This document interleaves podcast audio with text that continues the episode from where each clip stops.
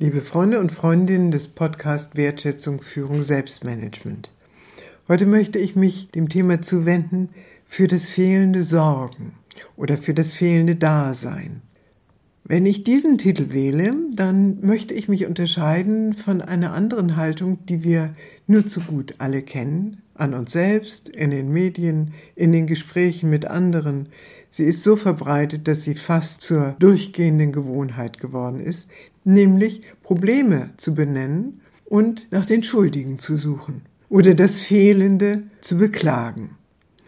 Es gibt einen wunderschönen Spruch, dessen Quelle ich nicht kenne. Der heißt, wer will, findet Wege. Wer nicht will, findet Gründe. Also unsere Suche nach den Gründen für die große Misere, in der wir individuell, kollektiv oder sogar global stecken, sind vielfach nichts anderes als Vermeidungsstrategien, um uns der Frage zuzuwenden, was wir denn eigentlich tun könnten, um Lösungen herbeizuführen. Also, was wir offenbar brauchen, ist eine grundlegend andere Haltung als die, die wir normalerweise praktizieren. Statt uns zu verteidigen, weil wir uns angegriffen fühlen, oder statt andere zu beschimpfen und uns selbst zu entlasten, könnte es ganz hilfreich sein, sich darauf zu konzentrieren, was denn eigentlich gelöst werden will und was fehlt, um zu einer Lösung zu gelangen. Das ist gemeint, wenn ich davon spreche, für das fehlende Sorgen oder für das fehlende Dasein. Was heißt das nun in unserem Alltag? Also nehmen wir mal ein Beispiel, das uns immer, immer stärker auf die Pelle rückt, nämlich die Klimakatastrophe. Wenn wir für das Fehlende sorgen, das heißt für ein neues Gleichgewicht in der Natur uns einsetzen wollen, dann müssen wir hinschauen, wie wir das möglicherweise tun könnten. Was heißt es nun konkret? Das Fehlende zu entdecken ist ja gar nicht so einfach. Wenn wir das so genau wüssten, dann würden wir vielleicht ein wenig rascher auf die Idee kommen, was zu tun ist.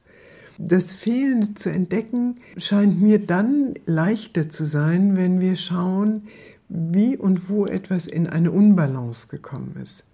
Das Leben bewegt sich in Balancen, in Fließgleichgewichten und wenn etwas zu stark in eine Richtung sich entwickelt hat, dann sorgt das Leben systemisch dafür, dass es in eine andere Richtung weitergeht.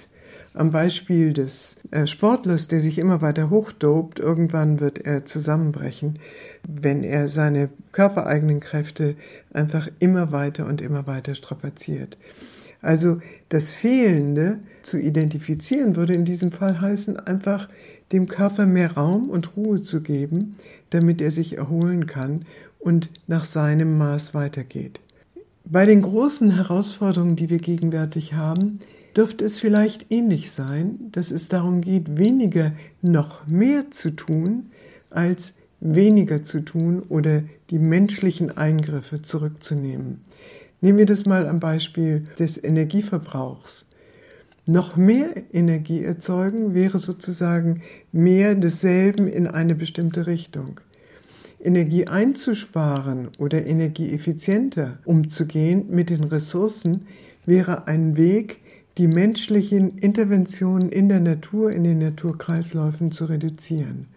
Für das fehlende Dasein oder für das fehlende Sorgen kann also in vielen Fällen heißen, dass wir unsere eigenen Aktivitäten eher zurücknehmen müssen und der Natur und den natürlichen systemischen Gleichgewichten mehr Raum lassen müssen.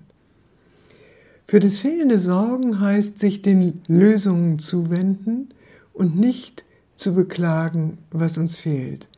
Es ist eine Haltung der Fülle und nicht eine Haltung des Mangels. Wenn wir das Fehlende beklagen, meinen wir, wir müssten noch mehr haben.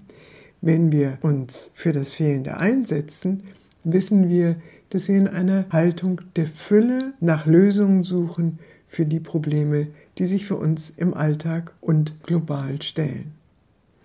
Wenn Sie mehr dazu wissen wollen, dann schauen Sie in mein kleines Buch Brevier zur Führungskunst, eine Ermutigung und vielleicht erforschen Sie auch in Ihrem eigenen Leben, wie Sie damit umgehen. Denken Sie aus dem Mangel und der Forderung nach dem Mehr Oder denken Sie aus der Fülle und einer Haltung, in der Sie wissen, dass Sie lösungsorientiert für das fehlende da sein können. So viel für heute. Mehr finden Sie auch noch auf meiner Webseite communio-führungskunst.de und ich freue mich, Sie bald wieder beim nächsten Podcast begrüßen zu dürfen.